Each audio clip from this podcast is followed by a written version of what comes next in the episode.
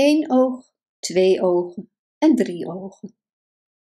Er was eens een vrouw met drie dochters. De oudste werd één oog genoemd, omdat ze maar één oog had.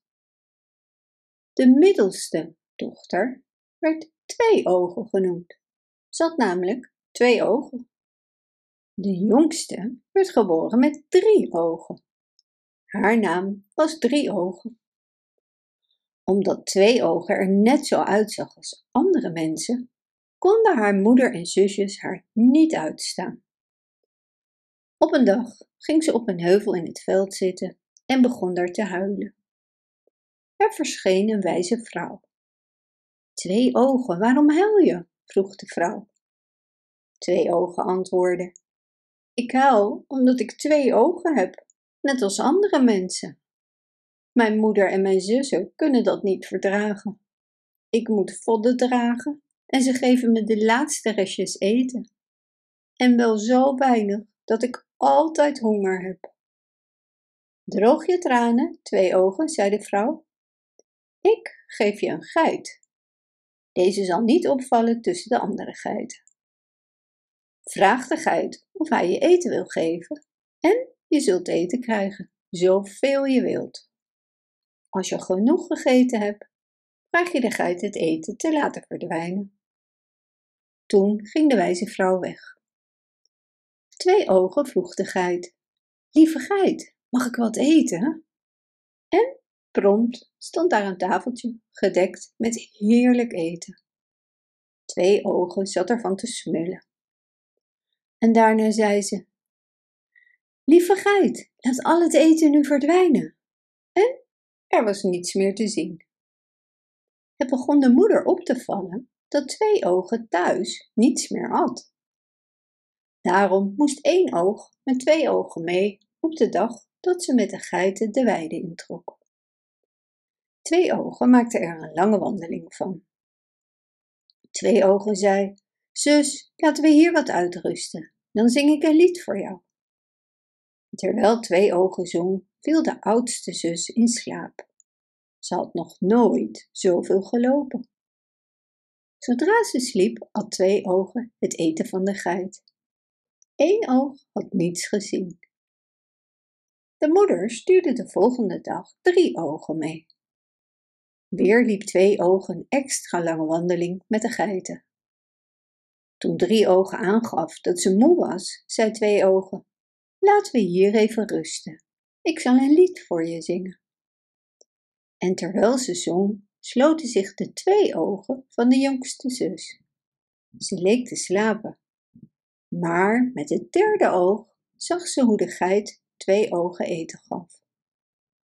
Toen ze het de moeder vertelde, riep deze: Die geit moet dood. En dat gebeurde ook.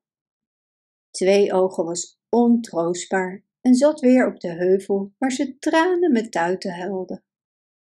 Opnieuw verscheen de vrouw. Mijn moeder heeft de geit gedood, snikte twee ogen.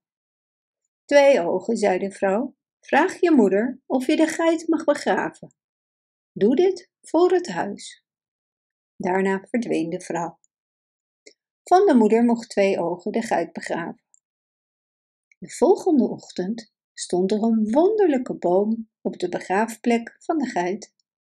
De boom had zilveren takken en droeg gouden appels. De moeder vroeg Eenoog de boom in te klimmen en appels te plukken. Maar wat Eenoog ook probeerde, het lukte haar niet. Toen werd Drie Ogen de boom ingestuurd. Ook Drie Ogen lukte het niet. Laat mij het proberen, zei Twee Ogen. Ze klom in de boom, waar de appels spontaan in haar schort vielen. Daar kwam een ridder aangereden. Verberg je snel, zei de moeder tegen twee ogen. We zullen ons voor je schamen als iemand je ziet. Het meisje verstopte zich achter de boom. De ridder stopte voor het huis. Met verwondering keek hij naar de boom.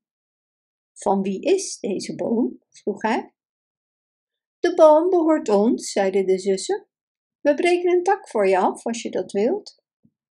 Vervolgens klommen ze in de boom. Maar een tak afbreken, dat lukte ze niet.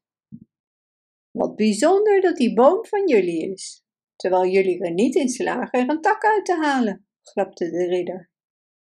Op dat moment kwam twee ogen tevoorschijn. Ze had al haar moed bijeengeraapt. Ik zal een tak voor je plukken, zei twee ogen. Ze klom in de boom en plukte er met gemak een tak met gouden appels uit. Dus die boom behoort jou, zei de ridder. Wat kan ik je geven voor deze tak? Neem me mee naar je kasteel, antwoordden twee ogen. De ridder was onder de indruk van haar schoonheid en nam haar graag mee naar zijn kasteel. Ze kreeg haar mooie kleren en ze kon er eten en drinken zoveel ze wilde.